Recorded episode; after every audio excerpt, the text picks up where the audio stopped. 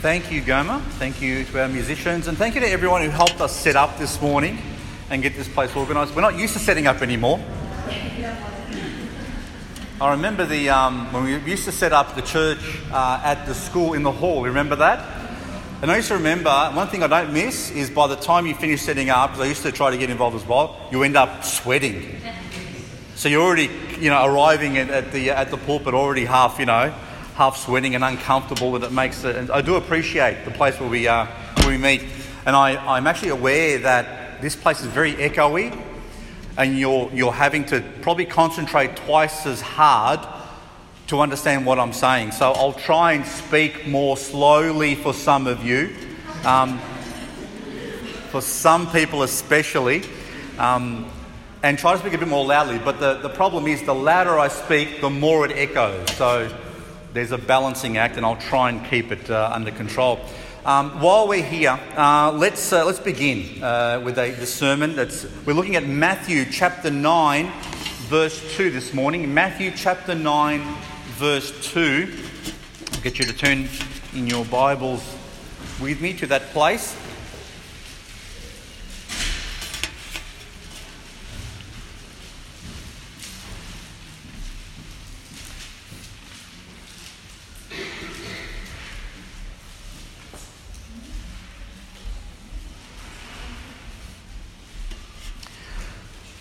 Matthew chapter 9, verse 2 says, And behold, they brought to him a man sick of the palsy, lying on a bed. And Jesus, seeing their faith, said unto the sick of the palsy, Son, be of good cheer, thy sins be forgiven thee. Let's go to the Lord in prayer and commit this time to him. Father in heaven, we thank you for your word. We just thank you that we can turn to it and trust it with our lives, indeed with our eternal souls. And we thank you that through this word we have come to know our Saviour, Jesus Christ, who has revealed himself through these words. And we just pray this morning that as your Spirit works within our hearts, Lord, that we'd be ready to receive the words that you would have for us, that you would use me simply as an instrument in your hands, that I might be a blessing to my brothers and sisters here, and that your name might be glorified this morning. We do thank you for this time and we thank you once again for your presence among us. In Jesus' name I pray. Amen. You know, this world is a fragile place, isn't it? Fragile. Um, it doesn't take much for people's worlds to turn upside down. And, and part of the problem that we have is that we live in a fallen world. Uh, and because we're living in a fallen world, and because sin is around, and because death and sickness and suffering and all those things uh, are present because of man's fall, um, things are always seem to be teetering on an edge, ready to fall over at any time. And, and you can't escape the news. You can't escape 24 uh, 7 coverage of the coronavirus and you know what's happening all over the place and which latest celebrity's got it now and which prime minister's got it and which whatever's got it. Um, it and we're going to hear more of it as the days go by. And I suspect that the numbers will increase in Victoria and in Australia more dramatically than what they are now. And we probably expect uh, that things will get tighter and tighter in terms of the rules and regulations they put in place as they try to actually stop the spread of it. Um, and people are fearing, and you can see it. You can see it in their lives, you can see it in the things they do. We, uh, we went yesterday, we went to a, to a cafe in Epping. How many people live in Epping around where I live? We have two, three, we've got a few of us. Okay. So we went to the Coles in Epping and um, we went there uh, to get a couple of stuff, things for church, uh, the coffees and that. And we, uh, we thought we'd grab a coffee at the, uh, at Degani's, place called Degani's. And uh, we went in there and it was totally empty. No one having a coffee, which is very unusual for Melbourne. Right? For people not to be in a, a cafe in Melbourne is a very strange thing. But as we looked, the car park at Coles was absolutely full, and people were running in and out with trolleys full of food, with, with quite, yeah, uh, the, the, the, looks on their faces uh, was quite uh, dramatic. Anyway, and we, we're seeing already people fight over things in, uh, in supermarkets and, uh, and being concerned about um, uh, how they might deal with this thing over the coming weeks and months, but it looks like it's going to be months worth ahead of us. So people are naturally scared and they naturally thinking to themselves, well, if I have to get locked up in my house, I'm going to have to stock up on food and toilet paper and everything else that goes along with uh, having to live maybe by yourself for that time. Um, so for some of us, being at home for a couple of weeks probably not a bad thing. Um, but people are concerned that, that, have families, and that's understandable. So people are, um, are, sort of going out and they're doing things they would not normally do. And for some people, it seems like their world is falling apart around them. And the world may be changing in terms of its, the, the response that it actually has to, the, uh, to a virus and to this threat. Um, but people's lives in general are, are very routine, aren't they? People are used to doing the same things every week. And the fellow who was uh, with us, the owner of the cafe, sat down with us for a little while and he says, It's amazing to watch people. He goes, I watch people. He goes, I've been in this place for years and I watch people come out in and out of Coles normally. He goes, Over the years, and they'll come out with, you know, one avocado, a couple of pieces of meat, you know what I mean? And, uh, and maybe some bread or whatever it is and a, and a thing of milk. He goes, and they're, they're going their way. He goes, now people are running in and out with trolleys full of stuff. He goes, people that used to live on a day by day basis are now not living on a day by day basis. They're thinking about weeks and months ahead. Um, and there's a certain stress that might come with that when you have to adjust your life. But there are, pla- there are things in this places in this world that are much more dramatic than having to buy your stock for a few weeks and months. There are places um, in this world that have been ravaged by wars, by other diseases, and, and by situations that um, we don't experience normally in this country. But what's interesting is that people's worlds are very, very fragile. Their own personal worlds are fragile. Um, and then when things fall apart around them, they have nothing to anchor them down in their lives. So they begin to despair, they begin to lose hope about what's coming up in the future. So there's a fear about what's coming up because I don't know. Um,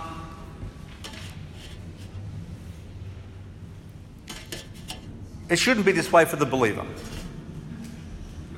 We're affected by the same sicknesses, illnesses, government regulations, and problems that everyone else has. Um, but we shouldn't despair. We, we have a hope that the world does not have and this morning's uh, sermon is about that. And while the world continues to grow in its fear about the future, um, we have an opportunity, one, to show stability and to show a hope that they don't have. And, and it's an opportunity for us also to remind ourselves and to encourage one another that even during these times when things seem to be hectic and crazy, um, that our Saviour never leaves us and He's with us every step of the way. So I want to share with you this morning three times that Jesus mentioned a specific phrase in the Gospels, and that phrase is, uh, is referred to in the verse that I've read you, son, be of good cheer. Three times Jesus uh, mentions those words in the Gospel. So we're going to look at three of those this morning. So I'll get you to, to go to Matthew chapter 9, verse 1, which you should already be there. I'm going to read verses 1 to 8 as we look at this first place where Jesus um, speaks about or mentions the phrase, be of good cheer.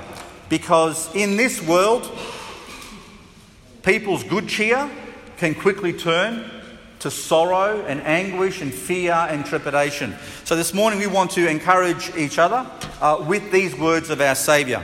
So Matthew chapter 9, verse 1 says, And he entered into a ship and passed over and came into his own city. And behold, they brought to him a man sick of the palsy, lying on a bed. And Jesus, seeing their faith, said unto the sick of the palsy, Son, be of good cheer, thy sins be forgiven thee. And behold, certain of the scribes said within themselves, This man blasphemeth.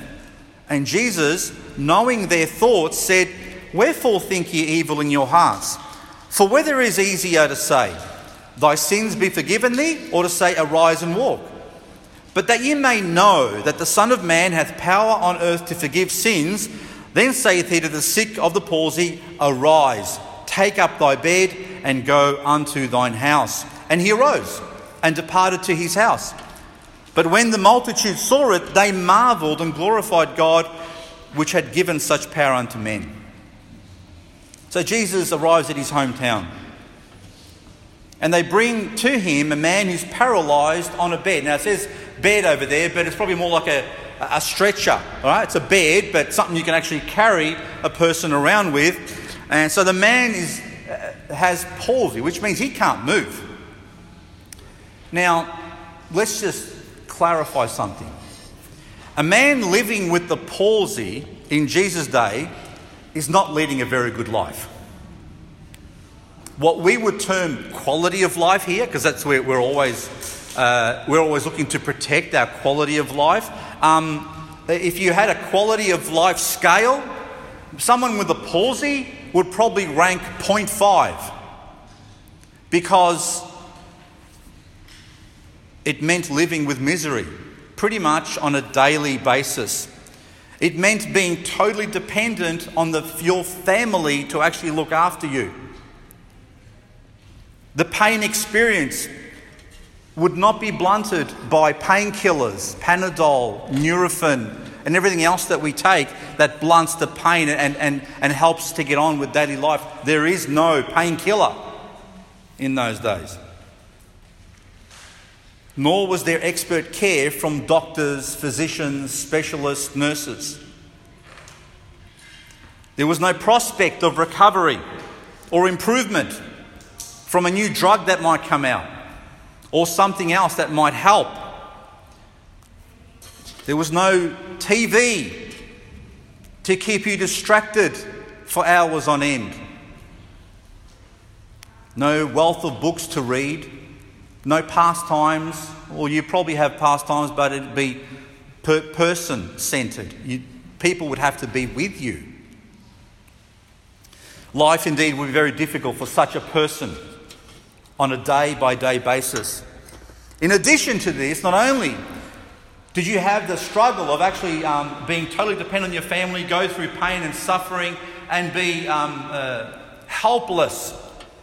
But in addition to this, oftentimes you were seen as a sinner by other people. You were seen as someone who God had judged because of their sin.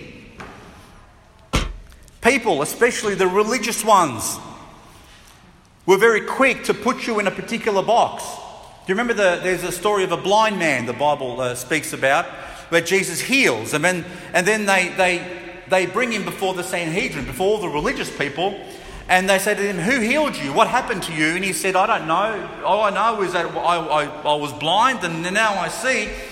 And they said, Well, who was it? And, and, um, and they said, Well, what, what, what, are you, what are you saying about it? And he said, Well, I just know that he healed me. And their response to him was, You're a sinner. They accused him of being a sinner because he was born blind.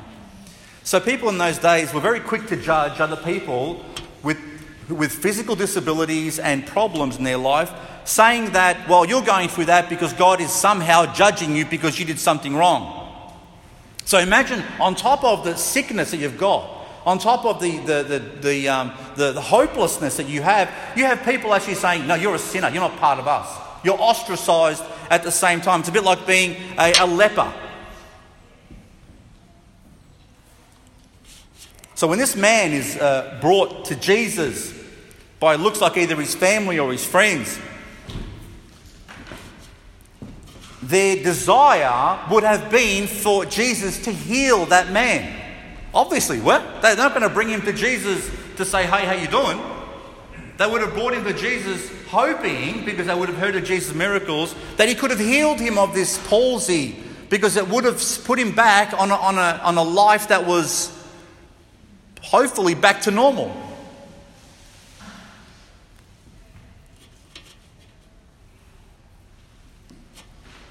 But what's interesting is Jesus doesn't heal him immediately. Actually, Jesus looks at their faith and says, Son, your sins are forgiven you. Interesting, isn't it? He didn't heal him. He said, Your sins are forgiven you. Be of good cheer, it says in verse 2. Son, be of good cheer. Thy sins are forgiven thee. Now, the guy's still in his bed, can't move. And Jesus saying is what? Be of good cheer. Be happy. Because your sins are forgiven you. In fact, he hadn't been healed at all. And Jesus saying to him, Be happy now. Your sins are forgiven you. Now, why would someone who's in that situation, why should that person be cheerful? Why should he be of good cheer when he hadn't been healed? Because his sins had been forgiven. And that's the first time Jesus says to someone in the Gospels, Be of good cheer. Your sins are forgiven you. And that in itself should teach us something of great importance. It should teach us the single most important reason to be cheerful, to be of good cheer, to be hopeful and courageous is that our sins have been forgiven. That in itself, even without physical healing, should bring good cheer to a person's life. Because that represents an eternal gift to a person. It's something that's going to last me forever and ever. My sickness may last me, may last for some years. Yes, I may go through some suffering for 10, 20, 30, 40, 50, 60, 100 years. But my sins forgiven will last me forever. There is a reason that every born again believer should be of good cheer. Is that our sins have been forgiven despite your other circumstances, despite your physical condition this morning, and any other problem that you may see as something that's robbing you of your good cheer, remember always that nothing compares to having your sins forgiven and your relationship restored with God. And that's precisely what we have this morning. If you have nothing else in life, nothing, if everything else is taken away from you, if you have no money, no friends, no family, if you have no prospects for a future, you know what? If you have your sins forgiven and you have eternal life in Christ, then you have everything. Because really, in comparison, that is the most precious thing anyone could ever obtain in their lives.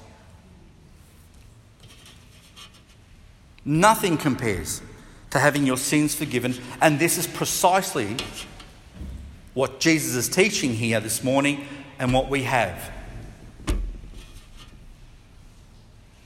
We must take note of the fact that these came to Jesus with nothing else to offer him either, in payment for what he did. They simply came with simple faith. And Jesus looked at their faith and said, See that faith? I'm going to forgive you because of your faith in me. And the same thing happened to us. That's the good news of the gospel, isn't it? is that we simply had to come to Jesus with simple faith, trusting in Him, trusting in who He is and what He did for us. And because of simple faith, Jesus says, Your sins are forgiven you.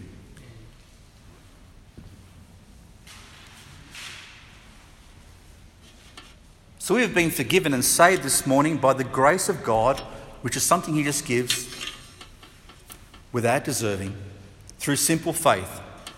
Coming to God with nothing but a broken spirit and a broken life. Because in the end, none of our lives are perfect.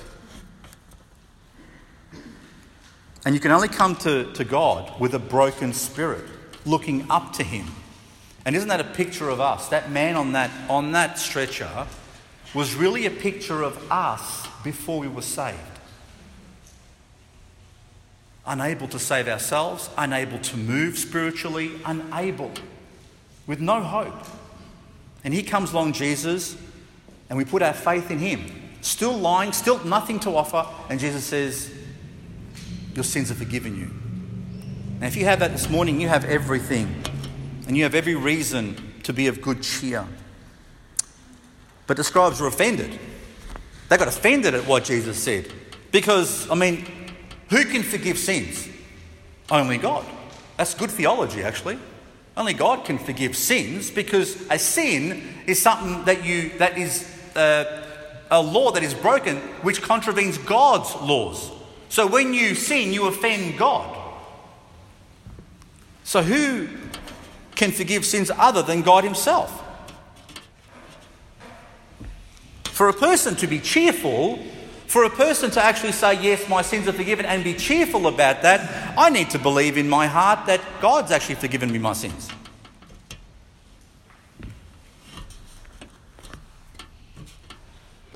And this is our belief. And it's summed up beautifully in 2 Corinthians chapter 5 verse 19. If you have your Bibles, turn to 2 Corinthians chapter 5, verse 19 with me.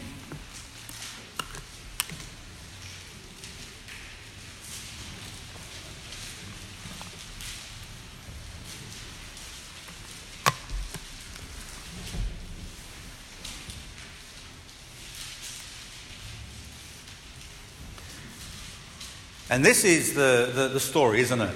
Jesus is able to forgive the sins of this particular person because 2 Corinthians 5.19 says, To wit, to this end that God was in Christ, reconciling the world unto himself, not imputing their trespasses unto them, and hath committed to us the word of reconciliation. God was in Christ, reconciling the world back to himself. And if God is in Christ, then, God, then Christ can forgive sins. Jesus challenged their thinking here.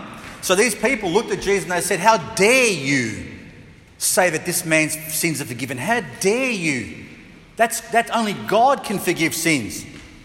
And Jesus challenged their thinking with an argument they couldn't even answer. Because if a man who had the palsy, who had no hope, could get up, take his bed, and walk back home with it, which is an impossible thing, right? Then he could have his sins forgiven as well. And I'll tell you why. Because the physical act of taking up your bed and walking, when they believed that that was a judgment from God on that person, if he got up all of a sudden and could take his bed back home with him, it would mean that God's judgment had been lifted from that person. No argument. They couldn't have their argument both ways. They couldn't point to him as a sinner. And then this guy's all of a sudden standing up and, and taking his own bed home, uh, fully restored, and say he hadn't been forgiven. They lost the argument completely. And so that's exactly what, it, what he did. The physical act of taking up your bed when you have that illness is a physical impossibility.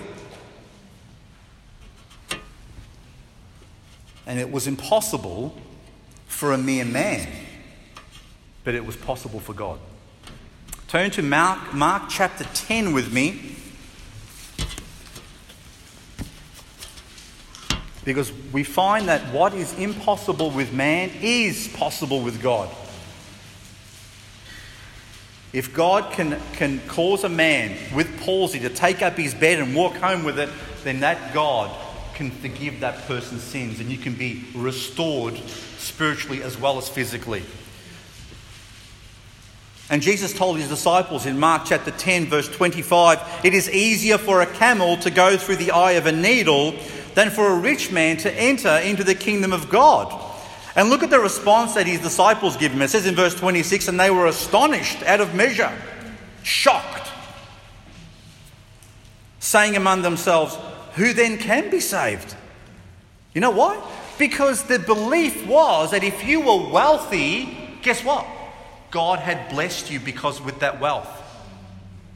And if you were poor, God had judged you because of your poverty. Do you get the way that people judged each other based on your circumstances? So here, Jesus is saying it's harder for a rich man to get into heaven than a camel to go through the eye of a needle. And this guy's saying, What? You mean not even the rich ones are going to get in? Not even the ones that God hasn't judged? No, Jesus says. But in verse 27, he says, And Jesus looking upon them saith, With men it is impossible, but not with God. For with God, all things are possible. And that's what we see in the life of that man with the palsy. With man, it's impossible. Healing is impossible, spiritual restoration is impossible, forgiveness is impossible, but with God, everything is possible. And that is possible for every person. If Christ could do something physically impossible and he forgave the sins of the same man, then God's judgment was no longer upon that man and Jesus had done the impossible and forgiven all his sins, which made Jesus God in the flesh. Jesus had authority, the same authority of God walking upon this earth. He had, he had authority over the laws of nature which he created, and he had authority over the, to forgive sins for the sinner. The man was made spiritually whole because of simple faith, but then he was made physically whole without even asking for it. Simply because Jesus wanted to glorify God through that act. He didn't have to actually, you know, Jesus, when he forgave that man of his sins, he didn't have to heal him. He could have said, Take him home now. He is fully forgiven of all his sins. He's going to die soon, but you know what? He's going to be with me. He didn't have to heal, but you know what? He's always got a, a purpose for everything. In this particular case, he needed to prove something. He needed to show something. He knew that they were going to come against him and say, How dare you? So you can't heal. And he needed to prove something. And it needed to be recorded in this word that we have today. It's what we're, we're, we're, um, we're sharing it this morning. But the amazing thing is that he gave this fellow physical healing as well, which glorified God. Because you see the next verse, it says that they glorified God because of what had happened, right? Turn to Ephesians chapter 2, verse 4 with me, because God is amazing in his generosity toward us.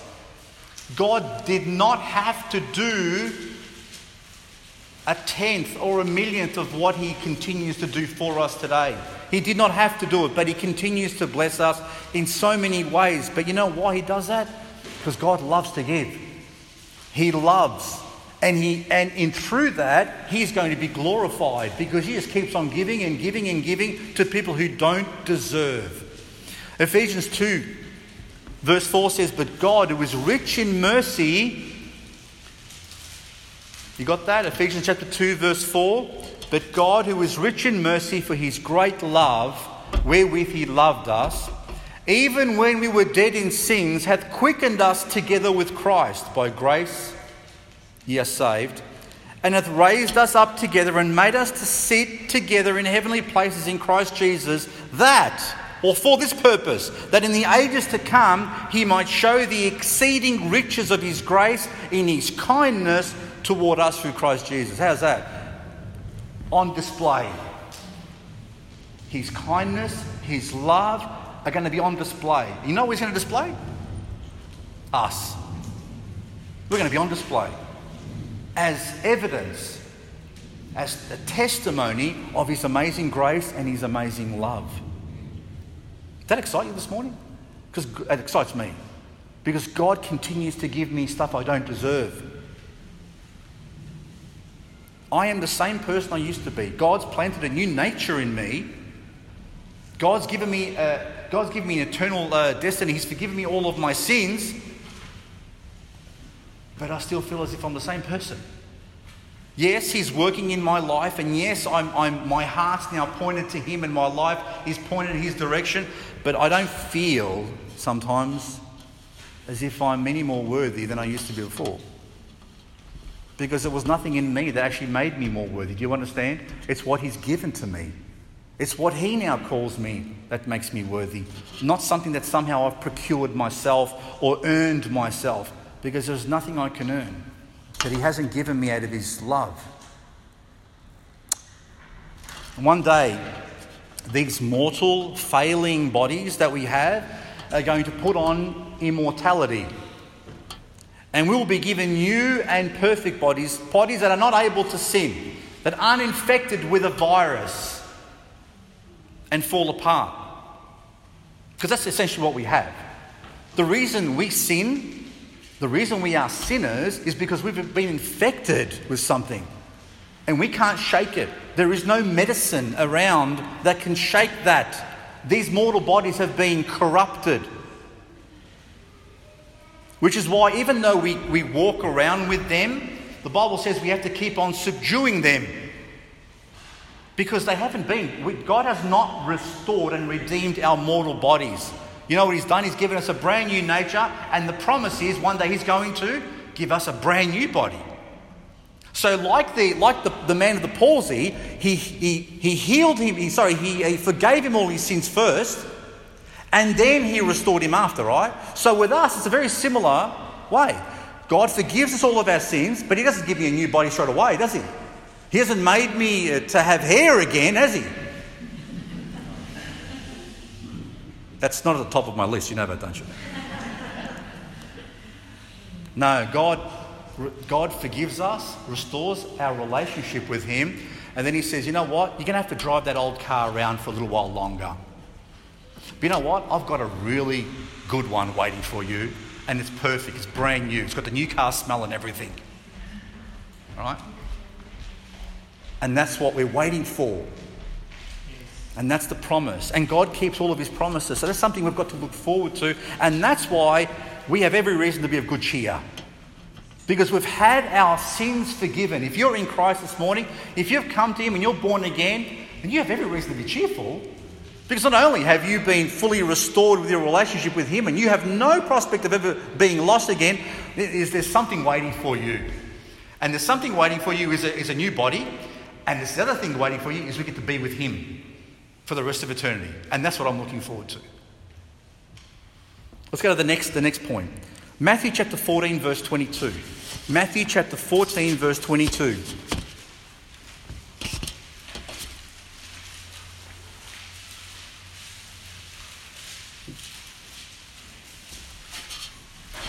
So we should first be cheerful because our sins have been forgiven. That's the first thing we should be cheerful about and should override every other uh, thing that we have. But now we're going to look at why we should be cheerful in the midst of a turbulent world. So the world around us hasn't been sorted out. There's sin rampant everywhere. And I know we struggle sometimes. We see the sin that's in people's lives and we see it pushed in our faces all the time. And we struggle with that because it, it's, it's, it, it took our Saviour to the cross, that sin. And we see the, the, the way this world is like, the, like a, a choppy sea, like the seas are, that, that are rough. And we look at that and we say, wow, I, I know a few of us that are just waiting to go home. Um, but let's look at why we should be cheerful even now.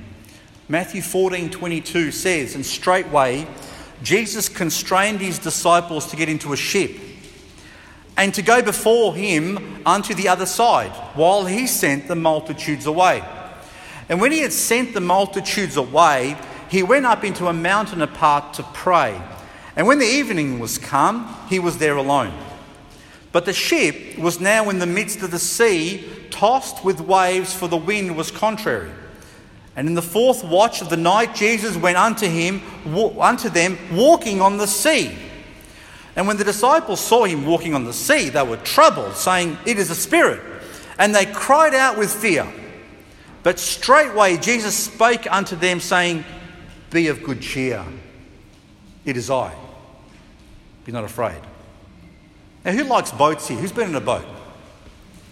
Who likes boats? Big boats? The bigger the better? Maybe not these days. Um, but sailing or going on a boat, right, can be a very can be a very enjoyable thing. If you've ever been, you know, cruising down the river or something like that, and um, and some people love that. Some people go like they love, they love going fishing off a boat. It's just very tra- it can be very very tranquil. Okay, one of those things that, that some people absolutely enjoy, um, and sometimes doing it with friends is even better. Uh-huh? When you're with your friends on a boat cruising on a river, if you haven't tried it, maybe give it a go one of these days. Okay, maybe we'll do a church thing on a boat. yeah, you're laughing because you're, you're thinking of people falling off, aren't you? Yeah. So, no, not in the sea. No, no, not in the sea. On a lake, even they even better. um, yeah, very shallow water. so here we have the disciples. They all get into a boat. They're all together, and they had just finished a very, very busy time. They had been with multitudes of people, and something very special had happened during this time. Jesus had fed 5,000 people with a few loaves and a few fishes, right? So can you imagine at the end of this, Jesus goes, All right, Jesus says to them, You guys get on that boat. I want you to go across the other side. He goes, I'm going to go and pray for a while, and I'll catch up with you on the other side. So they all get in the boat. Can you imagine the excitement? I mean, what are these guys talking about? They're talking about, Oh, did you see that? You know, did you see that with a few fish, it was just multiplying in my hand? Can you imagine the conversation with these guys? Can you imagine the excitement, the adrenaline? That would have been an amazingly memorable time for them.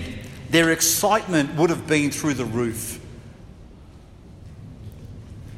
I mean, they'd just finished ministering to thousands and thousands of people, and they'd, they'd watched Jesus, you know, preach to them, and, they, and they'd seen these amazing things. And they must have been, you know, when you get that, you're at that exhausted phase, like you're probably you're worn out, but you've still got the excitement. And so the adrenaline's still running, and you still, and you still want to, you know, keep on going. But they're in a boat together, and they're, and they're, you know, they're all uh, fantastic. But soon, the adrenaline starts wearing off. When it starts getting dark, and the wave starts getting beating against the boat. They start getting more and more concerned as things start getting more and more um, turbulent. And the excitement turns to exhaustion, and the happiness and optimism begins to turn to fear. Very quickly. And their master's not with them. He's up on a mountain somewhere. And they're in the middle of, a, of, of this, of the sea, and things are start, starting to go uh, pretty bad. You know, I wonder, and, and, that's, and that's, this is the way, the way it is in life. Ever wondered, uh, ever noticed in your life when something really, really good happens to you? Or you've done something amazing for the Lord, or, or some, God's done something amazing for your life, or He's answered a prayer, and you're all excited about the way God's answered that prayer, and then the very next thing that comes along is the exact opposite. And we go from up there to down there. You know what I mean? The excitement doesn't last too long, does it? You know, the, the joy and the happiness, hey, yeah, you know, this is what And then as soon as something goes wrong, oh no, no, now what? Now you've got to go chasing after that thing. Isn't that our lives? Like we're like that and then like. And that's what it would have been like for the disciples. They went from exciting, excited, and huge, all of a sudden now, within a few hours, literally within a few hours, to dread and fear. And I wonder because it says, it says that Jesus uh, came to them on the water, right? He walked on the water to them. I wonder because this is about three o'clock in the morning, right? Now they'd left in the evening, and they're stuck in the middle at three o'clock in the morning. It's dark, the waves and winds roaring all over the place. And here Jesus comes to them at three o'clock in the morning. Okay, he comes, he comes to the boat, and they see him coming towards them. But I wonder how long he was actually following them for, listening to their conversation, because it doesn't say. All it says is that the, the fourth watch, that they were actually, um, or the third watch, I think it is here. Where is it? The fourth watch of the night, which is about three o'clock in the morning, right? Um, it says that he came to them. Well, between that, he was, he was on a mountain in the evening time by himself, and now it's three o'clock in the, in the morning, and he's approaching them. But I wonder how long he was following them for. But either way, whether he was with them or whether he was still back at the mountain and, and, uh, and flew there, he knew what their conversation was. He knew what they were talking about, what they were excited about, and how that conversation started turning around to being more and more and more fearful. I'm sure he did. He knew their, their conversation, he knew their circumstance. And this is an amazing thing if you think about it. They'd had no idea Jesus was walking to them. No idea. That all they knew is at that particular point, or just before they saw him, that they were alone in that boat and they were fearful about what was about to come. How could they have imagined ever that Jesus would have walked to them on that water? Would you, it would not even come into your mind that Jesus could have just walked toward them. It was something that they wouldn't have, uh, wouldn't have thought at all. But yet, they see his figure walking towards them. And here comes Jesus.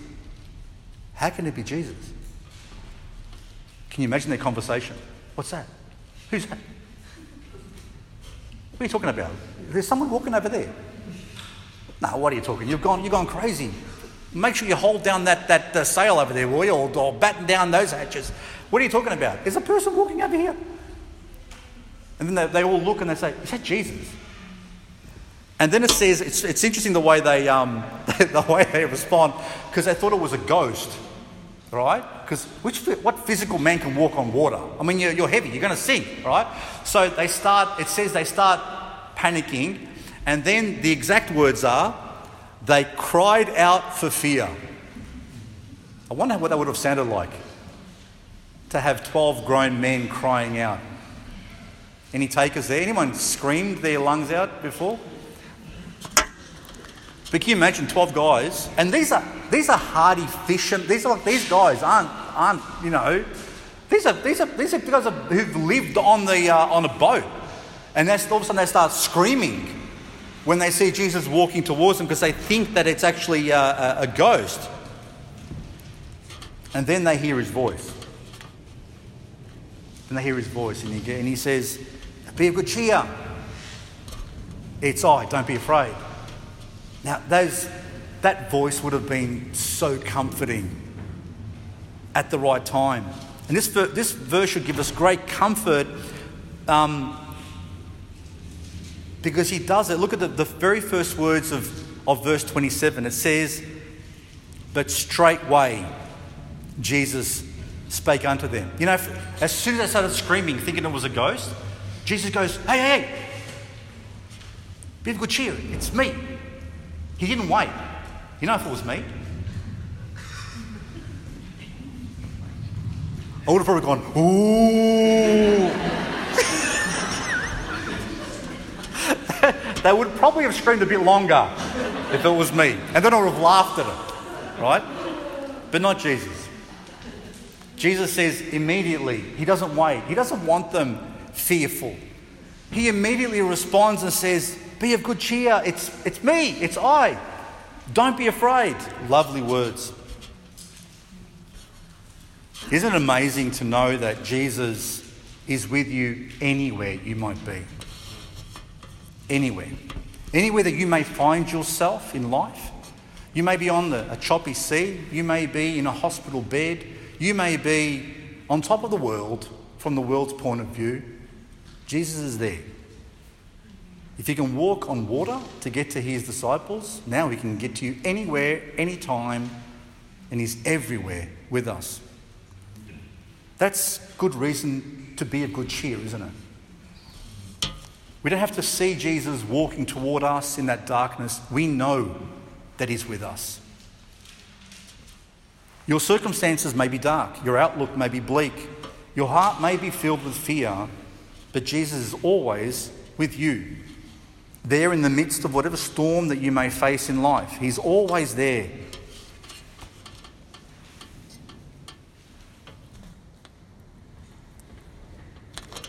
Sometimes we don't hear his voice. Sometimes we look at our circumstances and we don't see him. We see a ghost and we scream. And we don't realise that he's there with us, not wanting us to fear, and we, we lose focus. But Jesus always tells us, Be of good cheer, it is I, don't be afraid. Jesus is a picture of calm in the midst of a turbulent world. He is our anchor in the midst of a roaring and raging sea. If Jesus is with us, there is no prospect that our boat will ever overturn. It will never ever sink. And if that boat is a picture of our salvation, we will never ever eh, fear. We should never ever fear that that boat's, going to go under, because it won't. I speak this spiritually because we're often so fixated on the things of the world that we think that if we, you know, lose our job, lose our home, our reputation, or our health, that our boat is overturning, that our boat's going to capsize and the world is going to be over. But you know what? When you look at those things, those temporal things compared to spiritual and eternal things, that's not the boat. That's a little dinghy that's, that's, that's, that's being dragged behind. Do you understand? The boat that we are in is the boat of Jesus. And that never sinks. And there is something that's an interesting thing here, because if you look at verse 32, there's something else that we can learn. Is that, and when, and so, so when Jesus was, was, um, was approaching them, the storm was still raging. When Peter then recognized him and said, If it's you, let me call me out to you, the storm was still raging. There's another, that's another lesson just there.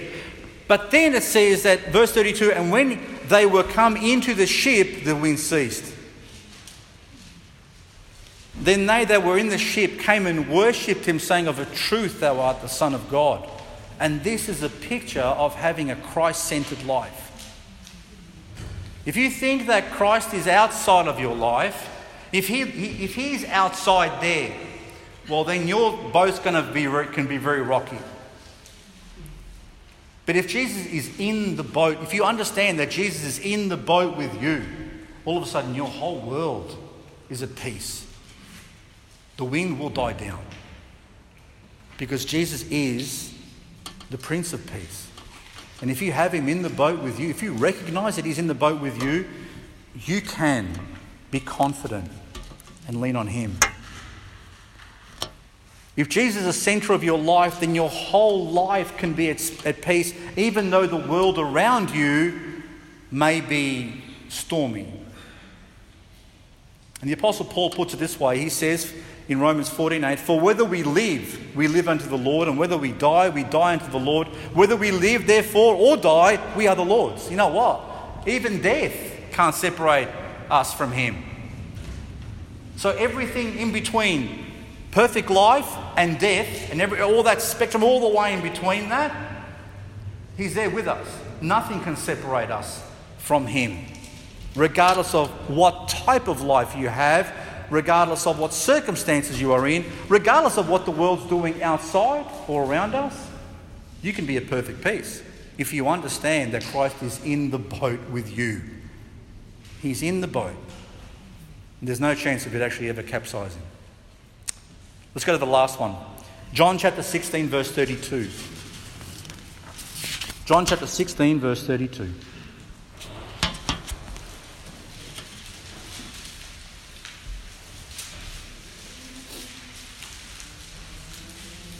This is the third time Jesus is recorded as saying these words be of good cheer. The third time in the Gospels.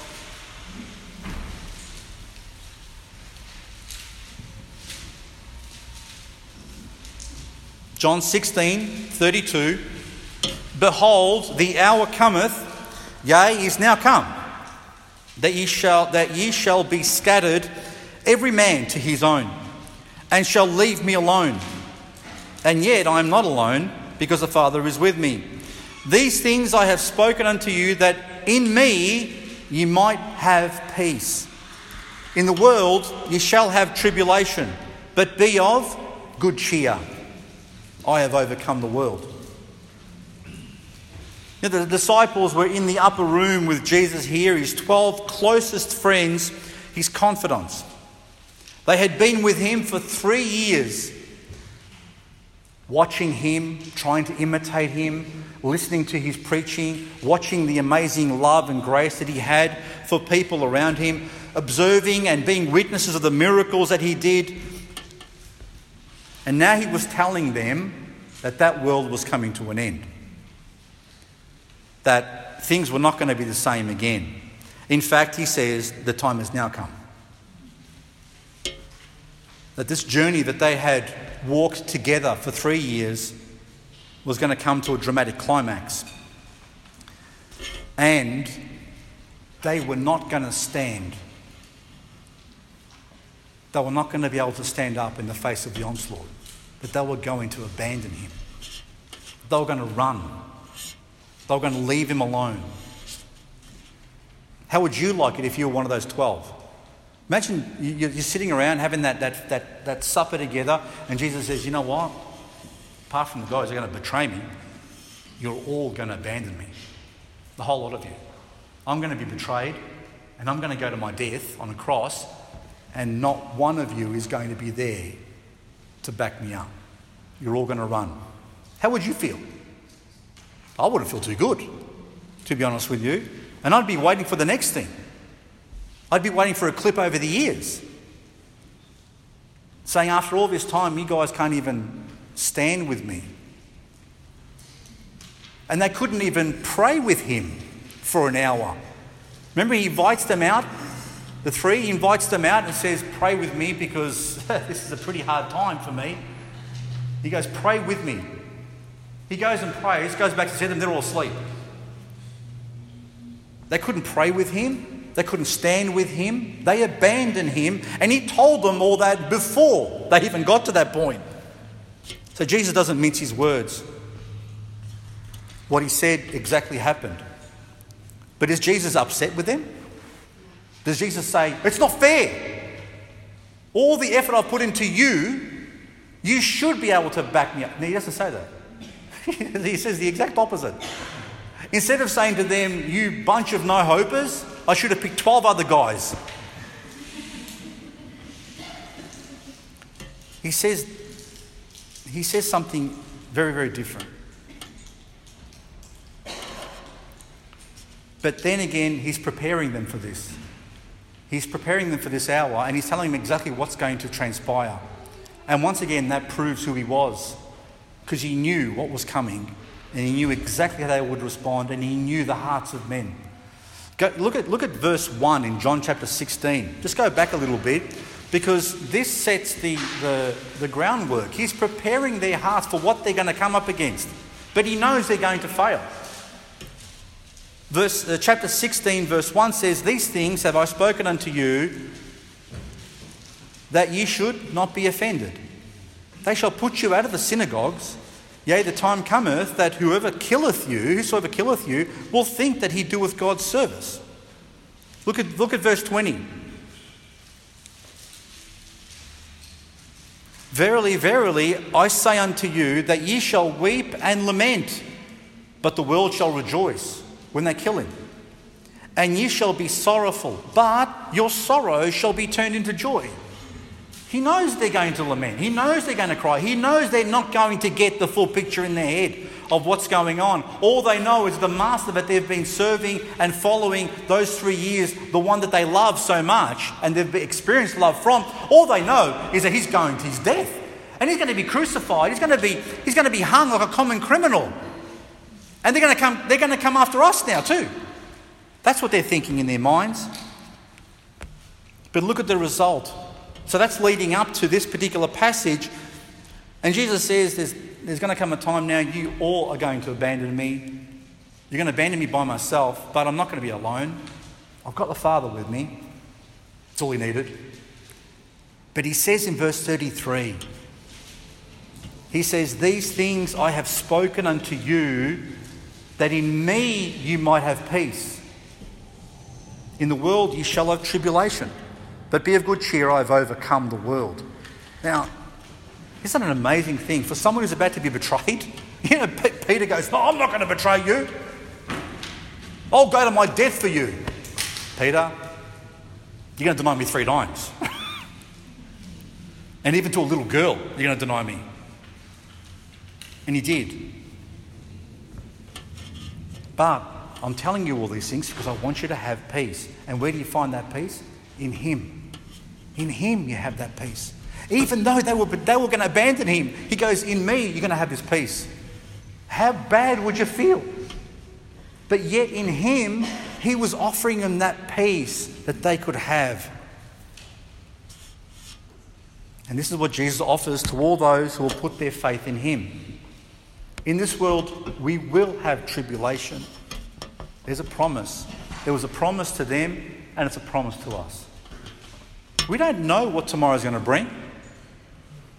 Might be the coronavirus, might be who knows, whatever else is coming. Yeah, we may start seeing persecution and, and, uh, and, and of the church. We don't know. Jesus promises that we will have persecution, but he also promises that in him we can have peace. And he promised to all those who have put their faith in him, because he is the Prince of Peace. He can bring peace to those who are, who, who are facing a world turning upside down.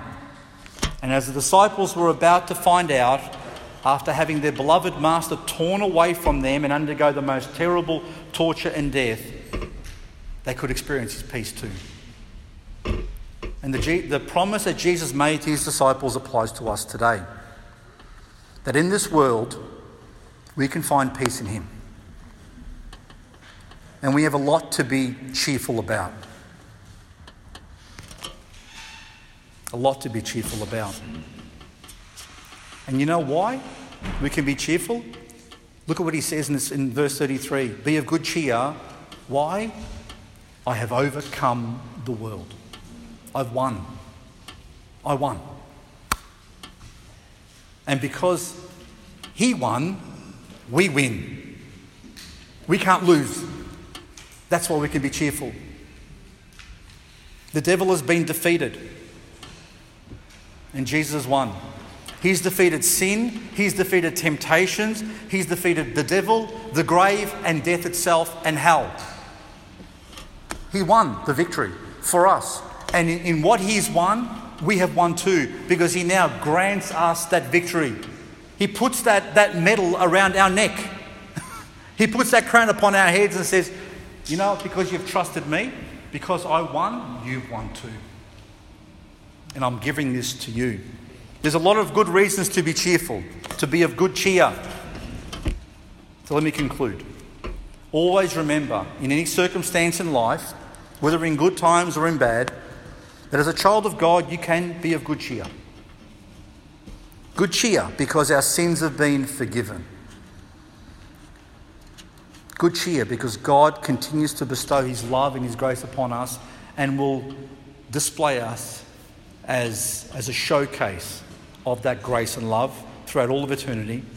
Good cheer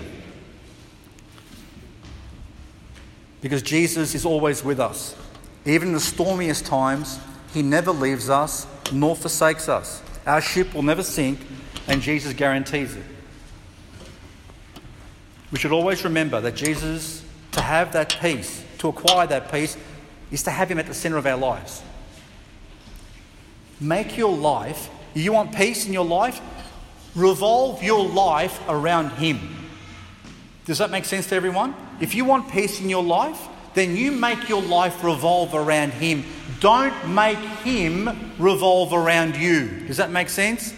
Because in that situation where you have him as your, you know, we'll have Jesus there, you know, church on a Sunday morning, that's, that's good, that's fine. You know what I mean? I'll say a couple of prayers here and I'll read, do a bit of Bible reading over there. You know, that's lovely revolving around me, isn't it?